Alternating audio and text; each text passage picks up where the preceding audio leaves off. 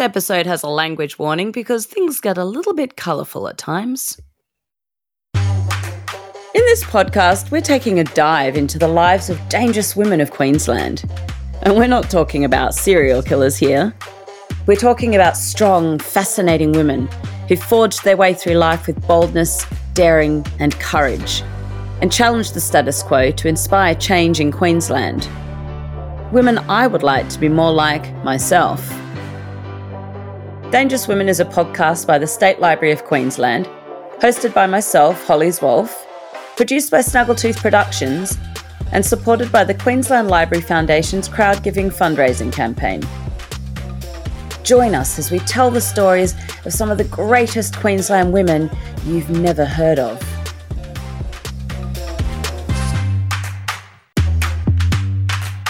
First on our list is Keelan Mailman. Keelan is one hell of a badass woman. She's a proud Bidjara woman from out in central Western Queensland, and she's tough as nails. I'm fucking deadly. She's survived severe childhood poverty, sexual assault, domestic violence, raised eight kids, and written a book. I had to toughen up to survive in this world.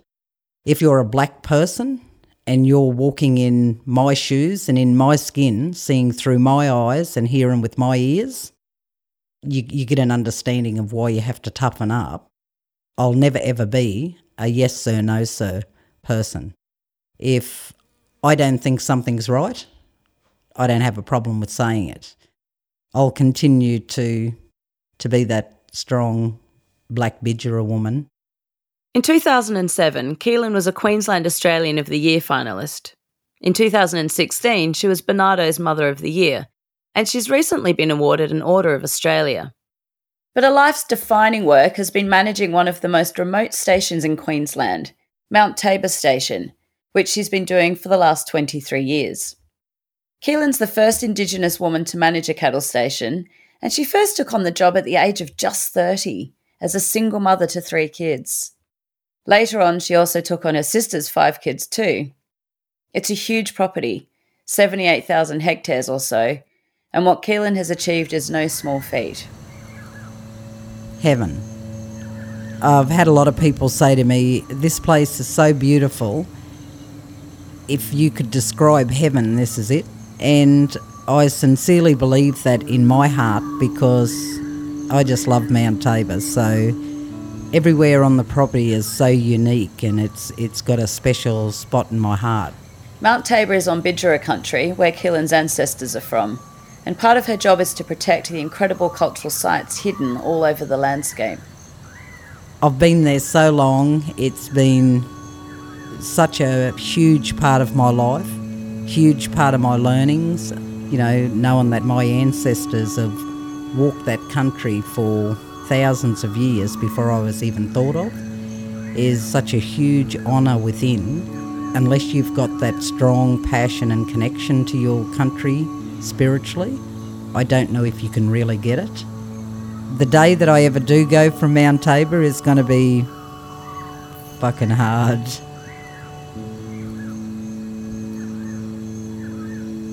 It's impossible to really understand Keelan without seeing Mount Tabor. So we're travelling by car, plane, and hired four wheel drive to meet her on the property, out in central Western Queensland. Or so we think. Ladies and gentlemen, this is your captain speaking. We are suffering a minor technical issue. At this stage, we'd like you to remain on the aircraft in your seats. We do apologise for this delay, and we'll get you to Charleville as soon as we can. Thank you. We have just landed in Roma, um, home of the Pink Icing Bakery and um, we circled for quite some time before being able to land. And now it looks like there might be an issue with continuing on to Charleville. And we're awaiting further information. The universe definitely seems against us at the moment with getting out to meet Keelan. We've had to reschedule already because, of course, um, Mount Tabor has been in a severe drought for over a year. And then, just as we were about to fly out, it rained a lot and everything has flooded. So we're yeah, it's getting a little bit tricky. Eventually, we're all bundled into a minibus to get us to Charleville, which meets another minibus to hand us over halfway. And somehow I end up being given the task of flight attendant. Uh, everyone, we are going to arrive at our location soon. Uh, thank you for flying with Holly Air. If you could all place your rubbish into this receptacle, I would be very grateful. For the first leg of the journey, I'm seated next to a local bloke, who of course knows Keelan. He's a shy country fella who doesn't want to be interviewed, but he chats away off record about the history of the area. I press him to tell me about Keelan and her family, and he says something to the effect that he can see it would have been a hard town to grow up black in. Later, he pulls out his phone and cracks up laughing. His wife, who is back home on their property, and who he hasn't yet told about the aeroplane holdup, has just sent him a photo of him sitting next to me on the bus. It turns out half the people on the bus are Facebook friends with his wife. Gossip sure travels fast out here in Western Queensland. Also with me in the bus are my producer, Erin McBean, who I first met in a skeezy share house in West End back in the early millennium, and Olivia Robinson from the Queensland Memory Section at the State Library of Queensland. So I've known Keelan or Kayleen for almost 20 years now. We're both Bidjara women, and um, I first learnt about her being asked to be um, station manager on Mount Tabor when it was um, originally acquired by the um, Indigenous Land Corporation for eventual return back to Bidjara people. For anyone who's confused by the Kayleen Keelan two names thing, I'm just going to jump in here quickly and explain because it's quite a good story. Keelan thought her name was Kayleen until she turned 18 and had to show a birth certificate in order to get her L's. Turns out her name's actually Keelan. Bit of a confusion because the nurse she was named after had a thick Irish accent. I was doing a big exhibition at the time and I thought, I really want to be able to tell the story of Bidjara people and um, their journey across their traditional lands onto Yumbas and then for the eventual return to country and ownership of a place like Mount Tabor. A Yumba was a sort of town camp where Bidjara people lived in groups together. When the opportunity came up to think about different women who are dangerous women, she popped into my mind because I thought if there's anyone who's a dangerous woman, it's definitely Kayleen Mailman. I asked Olivia what Mount Tabor means to her as a Bidjara woman who now lives in southeast Queensland. As a Bidjara person, I really think Mount Tabor's in great hands with her.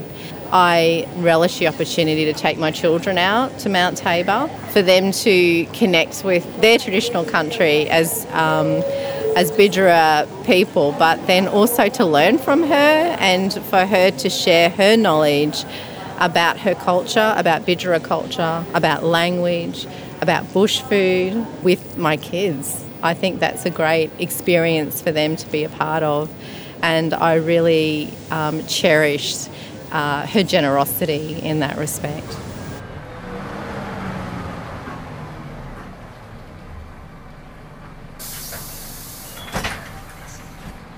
By the time we finally pull into Charleville late in the afternoon, I'm well aware that if we'd just driven, we'd have arrived quicker. On top of all of this, Olivia's bag hasn't arrived.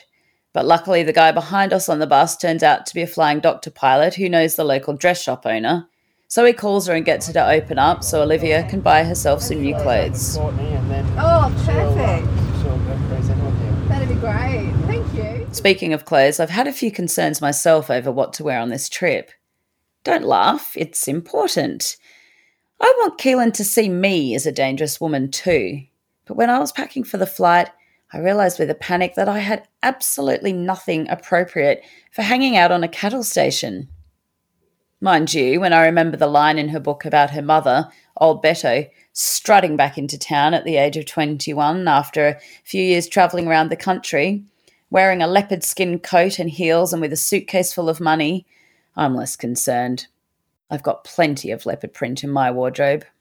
She was a very strong old mother, my old mother, and she got the opportunity to travel the, the royal shows and to travel all around sort of Australia. And she first started off in her bikini, got the nickname Jedda out of the movie because she was quite stunning, my mother, with this beautiful long black hair. And she used to dance with snakes and had them slithery, slimy things that I can't stand. Ooh, crawling all over her. Keelan's relationship with her mother was complicated as she was growing up.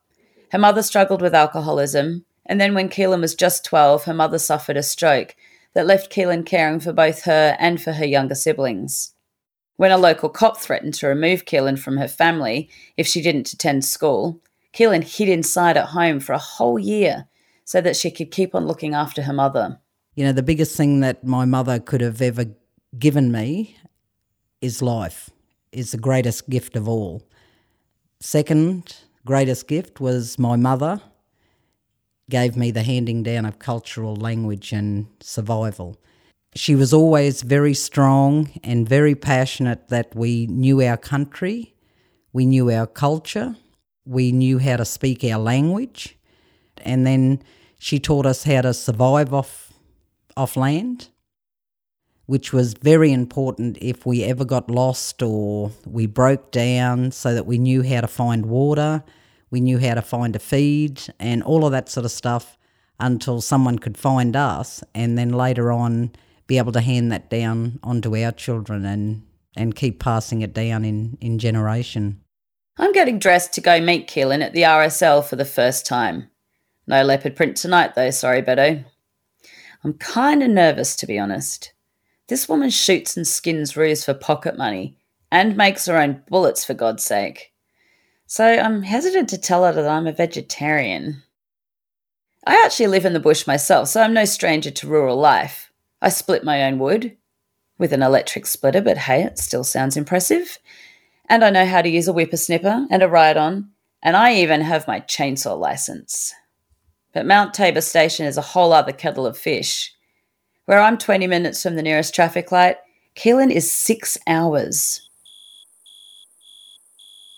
We finally meet up with Keelan for dinner that night at the Charleville RSL.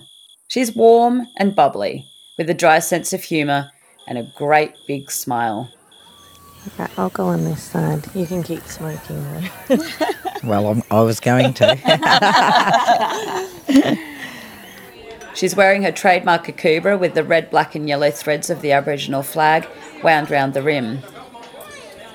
When we're halfway through our meals, the lights suddenly go out, and she frantically motions us to stand.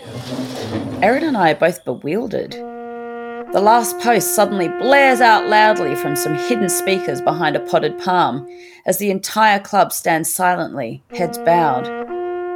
Apparently, this happens every single night out here in Charleville. As we're finishing off our fish and chips, Keelan tells us that the mailman, who delivers the post twice a week to the cattle stations out her way, has reported that the track home is still impassable because of the recent floods. But I use my very best and most manipulative sad face to put the pressure on, and eventually she agrees to give the track a try. She's secretly as keen as me to take us out to the station and show us some of the cultural sites. The next morning, we wake up early and drive around town looking for Keelan's four wheel drive. We're picking her up to drive out to Mount Tabor Station, but we don't know the address of the house she's staying at. Luckily, it's not a very big town. Morning.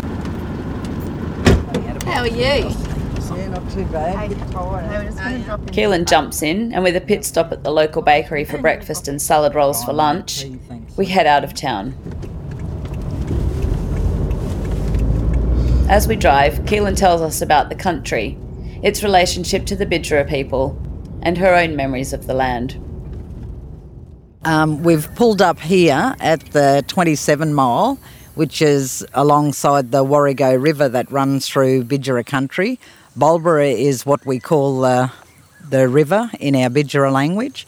So we've just pulled up here for a little tea break and um, done a lot of fishing and, and stuff here when I was a kid as well to get the, the fish, you know, the guyu, which is what we call the fish. And um, done a lot of camping here around this area when I was growing up, yeah. In Keelan's book, The Power of the Bones, she talks about the dreaming stories of the area and how the places that the rainbow serpent spent time in are places where there's always water to be found. I'm curious to know how the climate crisis has affected these dreaming stories, draining the underground water reserves as it has. To us, the Mundagata, which is a rainbow serpent, created everything for us. The Mundagata lay dormant for a long time and laid eggs and let out an almighty cry one time and sort of erupted. And um, that's where all the animals come from. That created all our totems. And everything was ugly and black. But then the Mundagatik travelled through our Bidjara country and created all the, the mountains and the waterways and the rivers and the creeks. And we've got the, the Warrego River that runs right through all our Bidjara country. And, um, you know, to have less rainfall with no water, you've got a lot of fish that are dying with not enough oxygen in the in the waterways. So, so yeah, it's it really is disrupting all our dream time. We continue our drive for an hour until we reach the tiny town of Augathella, where Keelan grew up. It's a rural country town. It's not a big city. So, in other words, you fart at one end of the town and the other person knows about it at the other end. We'll come back to Augathella later. For now, we turn right. So this is it, we don't turn off it. Yeah. One road in, one road out. Yeah. From there, it's two hours of mostly dirt track, the occasional judder as we drive over a cattle grid, the occasional wet patch we have to skirt carefully around to avoid getting bogged. But the track is surprisingly passable. Keelan suspects the mailman has been telling porcupines. Eventually, we cross the grid that signifies we've entered Mount Tabor Station. So we've just come on to Guradanda, which is Mount Tabor Station in our Bidjara language. We're stopped here at a welcome to country sign where we've got it in language and translated into English. And then we've got some of the meats and totems. So we've put in language the Mundagata, which is the rainbow serpent, the Nutaku, which is the kangaroo, Barbara, which is the echidna, Gulbay, which is the emu and also one of my totems. My other totem is the Bumbara, which is the brown snake. And then we've got the Duckange, which is the goanna. So under traditional cultural law, because uh, Gulbay is one of my totems, I would not ever eat or try the emu meat. Mount Tabor is so much greener than I expected.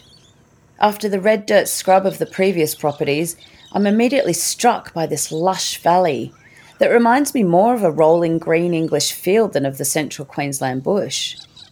I'm assured it's normally a hell of a lot more brown, or black actually, considering the recent spate of bushfires that have swept through here. If you had come through here uh, three weeks ago, even two weeks ago, you would have seen it would have been near black. We stopped briefly at the house to collect Keelan's clapping sticks before heading out to Lost City, one of the most significant cultural sites on the property. Her house is neat as a pin, photos of her family all over the walls, and a cranky cat who meows loudly, demanding to know where she's been. Outside, there's a massive chook house and a number of other buildings, sheds, and handmade shelters, including a second house where her self appointed best mate lives. Dave's nearly in his 90s, but still helps out on the property, and for weeks on end is the only company Keelan often sees. Okay, so we've arrived now at um, Mount Tabor, the homestead. So we're heading off now to go out to the Lost City, and so I'm going to do a smoking welcome to country and have a look around inside a very significant Bidjara cultural site. We stop along the way so Keelan can collect some native sandalwood branches. So this is our sandalwood. If you get a little bit of that and sort of sprinkle it up and smell it. Smells kind of spicy, like a warm, spicy smell. I can't help thinking what it must have been like to come out here as a single mother all those years ago. It was a little bit surreal, uh, being a single mother for a start, to be offered a job to manage this huge cattle property on your country I was like, holy fucking shit, what have I got myself into? But then I was like, I can do this. Do you ever get spooked when you're out there? Never. No. Even in the beginning? No. Keelan might not get spooked out here, but when she tells me about the time she chased off a car with a shotgun, when someone once pulled in at her gate at one o'clock in the morning unannounced, I certainly do. Mount Tabor isn't the sort of place people just drop into, especially not after dark. Unfortunately, we turned off the microphone by then and missed recording the story. But considering the amount of swearing, mostly from me when she gets to the bit about chasing them down the dirt track with a gun aimed at them out the window, it's probably for the best. It was really interesting because when I went out there, I knew jack shit. When we first went out, it was my son Alan and my daughter Christy, and we had to get some firewood. And we had to use the axe because we didn't. I didn't know how to use a chainsaw, and then I thought, oh, this is fucking terrible. Um, this is hard jacker. This, and my son reckons, oh, this is so wrong. An elder had approached Keelan with the offer of the job when she'd come back to town with her kids after a long stint in the city.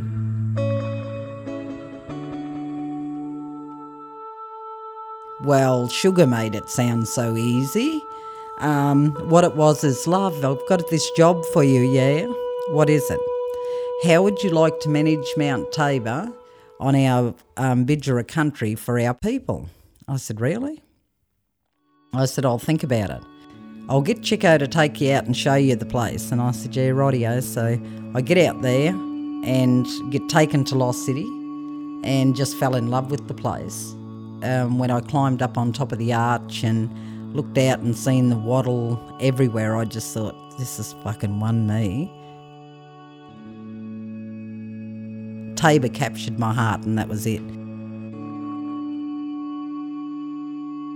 We've arrived out at Lost City, an astonishing and surprising formation of rusty red arches, strange twisted pinnacles, caverns, and cliffs that suddenly rise up from the scrub as we bump towards it in the four wheel drive. It's stunning and it's humbling. It's also absolutely stinking hot, and the flies descend on us like clouds of tiny vultures thirsty for our sweat.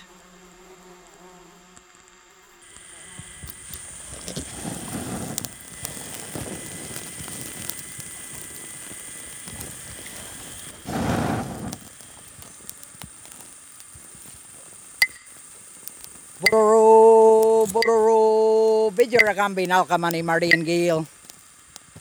Marty's Gambis, Gandanu's Yamba, Goradanda, Dickardy, Wajigans with those, Burdi, Luka, Bandani, Gordi Gordi Wajana. Buduru is the spirits of our Bidjara ancestors, always paying recognition to my ancestors. Nulkamani is talking. Mardi and Geel is my Bidjara language. Gumby is the black woman. Mardi is the black man. Gundanoos is children. Yamba is home. Guradunda is Mount Tabor in Bidjara language. Dickardy is the cockatoo for Lost City. Wajigan is the white woman. Burdi is the fire. Bandani is the sandalwood. Dukkha is the smoke. And Gurdigurdi means the spirit, and Wajana means going. So I'm calling on my Bidjara ancestors to welcome you onto country on behalf of myself and Liv, and to keep you safe on your travels and journeys through Mount Tabor. So they've lit the fire, so I got it right. Thank you. So Lost City is white man term. Dickardy is the cockatoo in our Bidjara language. Very special and very powerful, significant cultural place of my Bidjara people. If you really look at it, the sandstone formation, it does really look like a lost city there because you're coming through country that's timbered, sand, The last thing that you would expect is to to drive into a spot that's got huge sandstone formations with arches and caves and so it is like a bit of a lost city that has sort of popped up and you know some white guys just come along in their little old mind and decided to call it lost city. Everywhere you look, there's ancient handprints, rock art, and even intriguing things like etchings in the stone that Keelan tells me are labia markings for special women's sites. So this here is a vulva marking. So where you see a lot of vulva markings, it means women's business, so women's birthing places. Um, we have a couple of places on the property. Um, a really special place that you love to live, eh? Um, Gumby Ridge. That's um, got about 1,500 or more stencils there. But this spot here, I was always told about a baby that was wrapped up in wallaby skin and plaited with the mother's hair. And I always believed that this was the spot because that marking's there. So I don't know, and I and I always feel that this is the spot, but as you can see, there's no no little ancestor there anymore. It blows my mind that while all I have of my family is photos dating back to my great grandmother, Keelan has marks where her ancestors used to sharpen their spears. The remains of some of Keelan's ancestors are also hidden in these rocks, wrapped in bark, as was traditional for the Bidjara people. I sort of went off walking one day and seen this little shelter, but it was something that was drawing me over. And I went across and sort of had tears because I get a bit of emotional when I find new stuff. And to find 25 little red handprints that were really tiny. Um, and then I sat there and pictured that the mums must have got them to sit there and wait while they went and gathered food. And they occupied themselves doing the art. I sat there and, like I said, all I could just see was Gundanoos as children and just picturing them all, you know, and thinking about their mums. And Yangila is mum, means mother in our Bidjara language, and how they were out collecting food and stuff and just told them to stay in the one little spot. And I thought, how can I um, look after this in some way so that it doesn't get touched. But I sat there for a little while and really took a look at it. It was there way before I was even thought of, and it was in perfect condition. So I just thought, leave it alone and leave it as natural as possible. There's also sadly a few sections covered in more recent graffiti, where tourists have engraved their initials and the date into the sandstone. The art of handprints um, to the making of tools, to the burials, to um, the gathering of foods, to the camping, to everything was all in groups. It was always groups of people, and all the artwork of um, ochre that was used to put, you know, the handprints or spirit nets or whatever the the art was. You know, it is really sad that it, it was a group of our people that done that thousands of years ago to an individual wrecking something sort of in a matter of a couple of minutes to give themselves some satisfaction of leaving their mark. When I very first come back out to Augathella 23 years ago, I went into the service station there and one of the workers said, Kayleen Mailman, he said, you were a little bitch of a kid when you were young. I said, Yeah, and you were nothing but a nasty old prick. I said, And you have got your initials engraved in a very culturally significant place of ours that I could charge you. So he went quite red in the face and um, never said anything out of place to me ever again. Mount Tabor was handed back to the Gurudunda traditional owners in 2016 from the Indigenous Land Corporation and Keelan manages the property on behalf of her people. I'll always be really proud of that. You know, to own such a, a beautiful, significant cultural property that's nearly 190,000 acres, that's full of cultural art sites and significant burial sites and artefacts, to be able to bring many a generations of our kids back to and know that we own this. There's a lot of traditional country that, you know, we don't own, but to actually own this property is a safe place for us to bring, you know, ancestral remains and that back to. You know, um, you mightn't be a black fella, but you're an Australian, so you should be proud of what's of being in Australia, living in this country that's your home too, um, with the oldest living cultural race in the world. I do feel pretty proud right now, actually, standing in such a significant place. But I also feel shame about the graffiti. I've learned a lot about Kayleen while doing my research for this episode. I've listened to a Richard Fidler interview, I've read her books. I feel like I already know so much about her. But one nagging question just won't go away. What I most want to know is what does she do when she gets a chocolate craving at nine o'clock at night and the cupboards are all bloody bare? Well, I'm way ahead of you, Holly, because I have a great supply in the freezer and I don't have any intentions of running out at nine o'clock at night. So you do big shops. Yeah, yep. Have you got a big freezer? Yes, I do. You can't get Deliveroo out here, or Uber Eats, or even a late night ice cream. So I can't imagine it's very easy to get a date out here either. Kayleen's a straight woman, and the only man um, anywhere near where she lives is her friend who um, lives in the, the house next door and helps her out on the property. Um, so I'm just wondering how she goes about dating. Now, I deleted my Tinder app. Um, I promised my partner I'd done that when we got together. But I'm just going to go online and see uh, if I can find anyone around here. Now, I'm queer, so obviously my searching options are going to be even smaller. Kayleen's would be a little bit broader than that. Um, I've just turned my phone on for the first time since we got here, and it says it's searching. Searching. And that's not Tinder searching for matches, that's um, searching for a network. No service.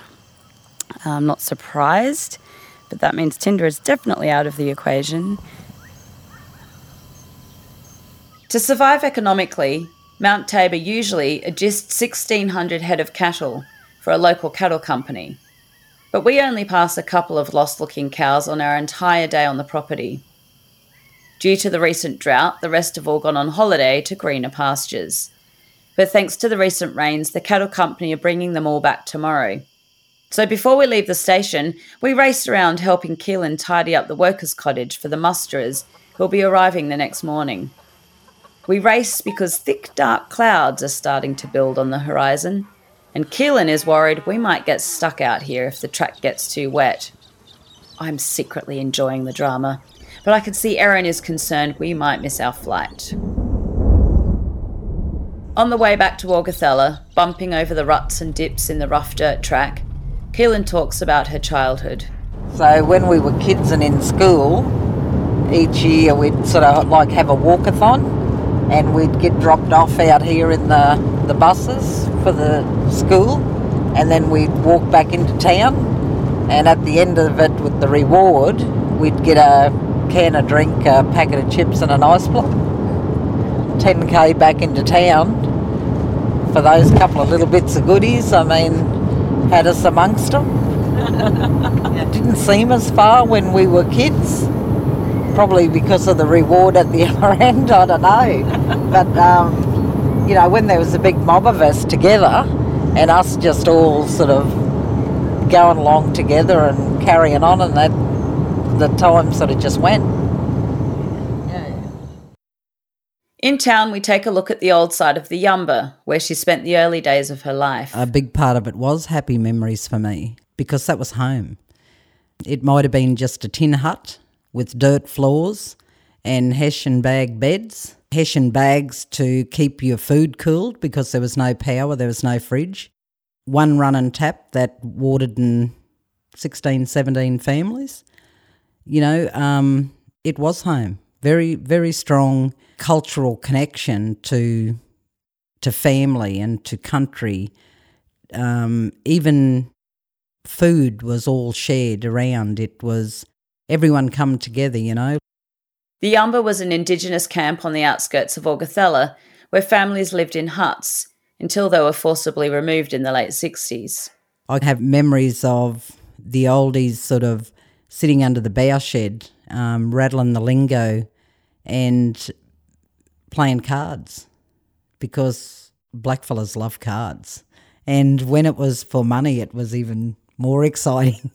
you know, sometimes it was like a couple of our oldies didn't even go to the toilet because they were sitting there too busy in the card game. Um, and if their luck was on a roll, don't move, stay there. Despite the family being desperately poor, Kayleen smiles as she shows us around the patch of scrub that she used to call home.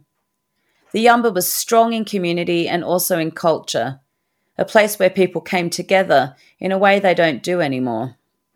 A lot of the learnings for the handing down of cultural knowledge happened on the Augathella Yumba as well, where I got to go looking for gubba and that's honey with my grandmother, my mum's mum, and we'd go out and, you know, go for duckunge, gubunge, which is goanna eggs, you know. Um, we'd go out looking for them and that was a source of food. So um, picking berries and, and all of that sort of stuff. So it'll it'll always be a place that's pretty embedded deep deep in the, the whole of the blood that runs through me veins the Augathella Yumba.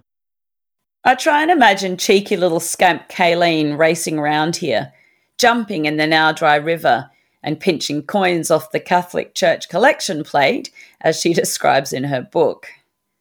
We see the water tap where Kayleen's grandfather knocked her father's gold earring out when he got mouthy with her mum, just before he moved on out of town to somewhere new before Kayleen was born. We also see the bark shelter Mailman helped build for the celebrations when they brought home the repatriated remains of Bidjara ancestors that were returned home from the Queensland Museum, who had held them for over a hundred years. The arrival of the remains at Mount Tabor was described in a prologue to Kayleen Mailman's book. The plane dipped, turned, flying low over them all. A lap of honour. See here, the pilot might be saying. And it might be to those gathered, or it might be to the spirits hovering in his cargo. Your people, your country. I am bringing them home. An hour later, a car turned off the Augathella road towards them. It moved slowly. The didgeridoo then, moaning, spreading in waves through the gathering, and a high pitched, gentle voice. Kayleen Mailman singing her people home.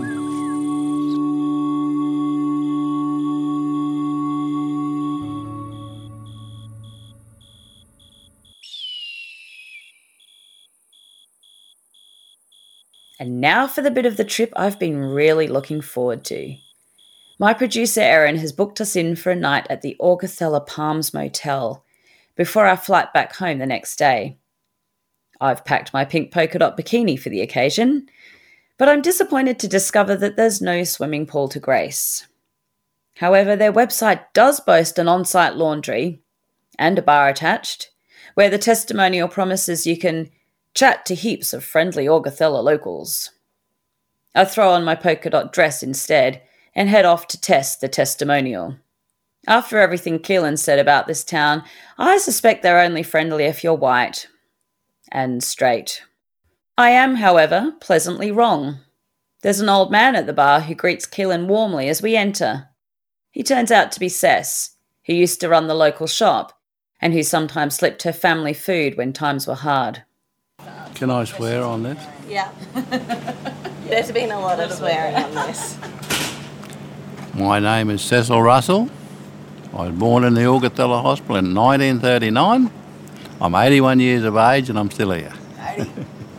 well, I've known Kayleen since she was wearing nappies all her life.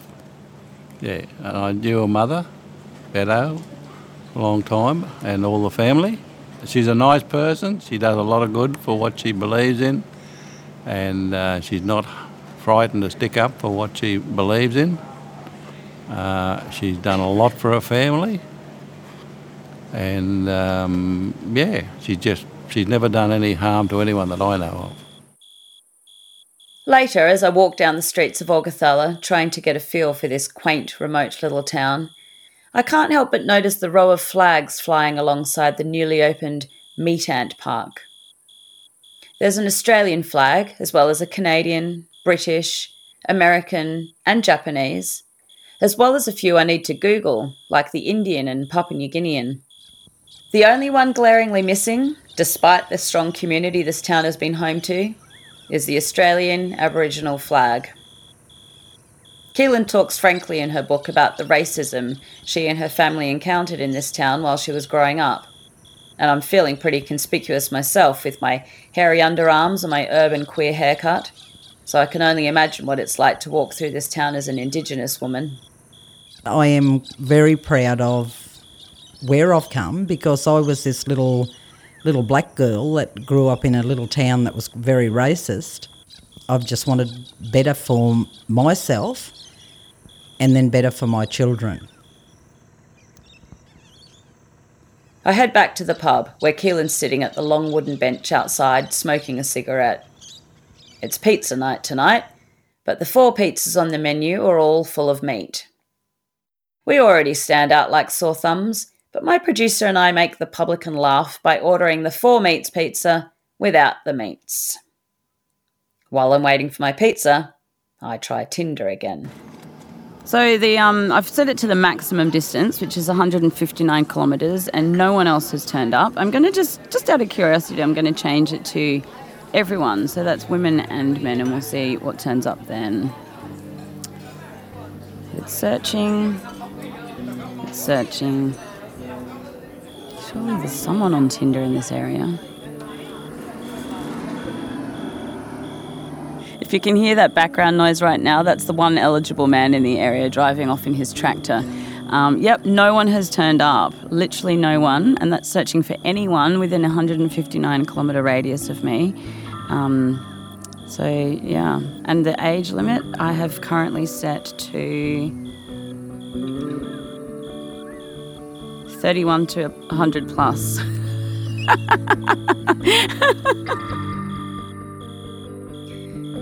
Kayleen and I are both incongruous in this town, but in this town, Kayleen also makes complete sense.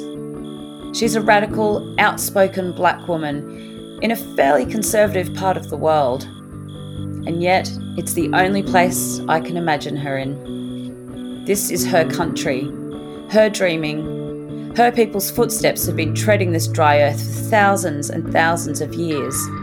And now her footsteps mix with theirs as she mends the fences, herds the cattle, and keeps their cultural sites safe. I think that my path was chosen for me way before I was even born, and that was to be someone that was going to be strong, that was going to um, have strength and courage, and to stand up and fight for for not only myself, for my people, and for, for our rights.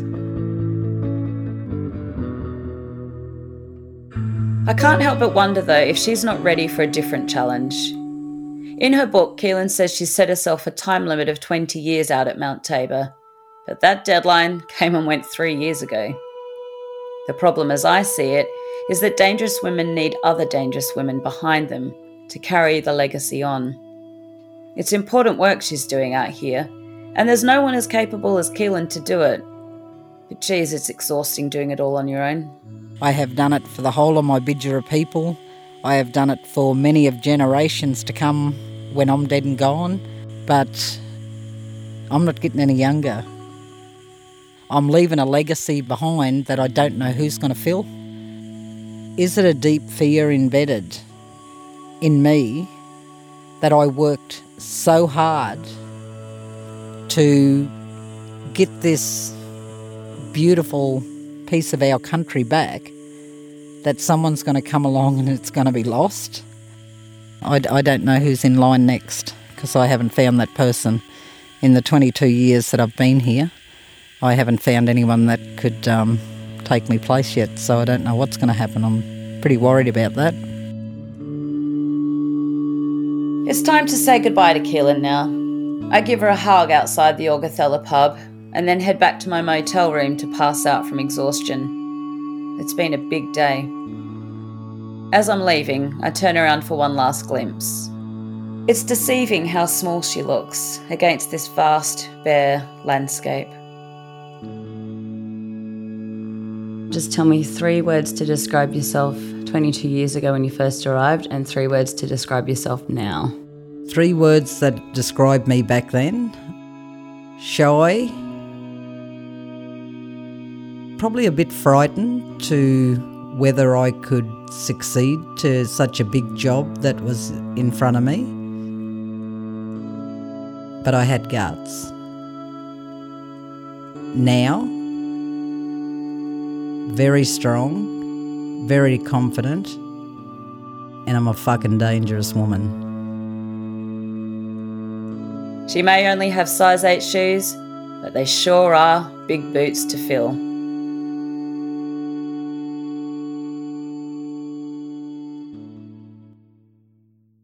The State Library of Queensland would like to acknowledge the traditional custodians of the many lands this series was recorded and produced on, including the nations of Yugara, Turrbal, Yugambeh, Jinibara, Bidjara, Yidinji, Irukandji, and the Gadigal.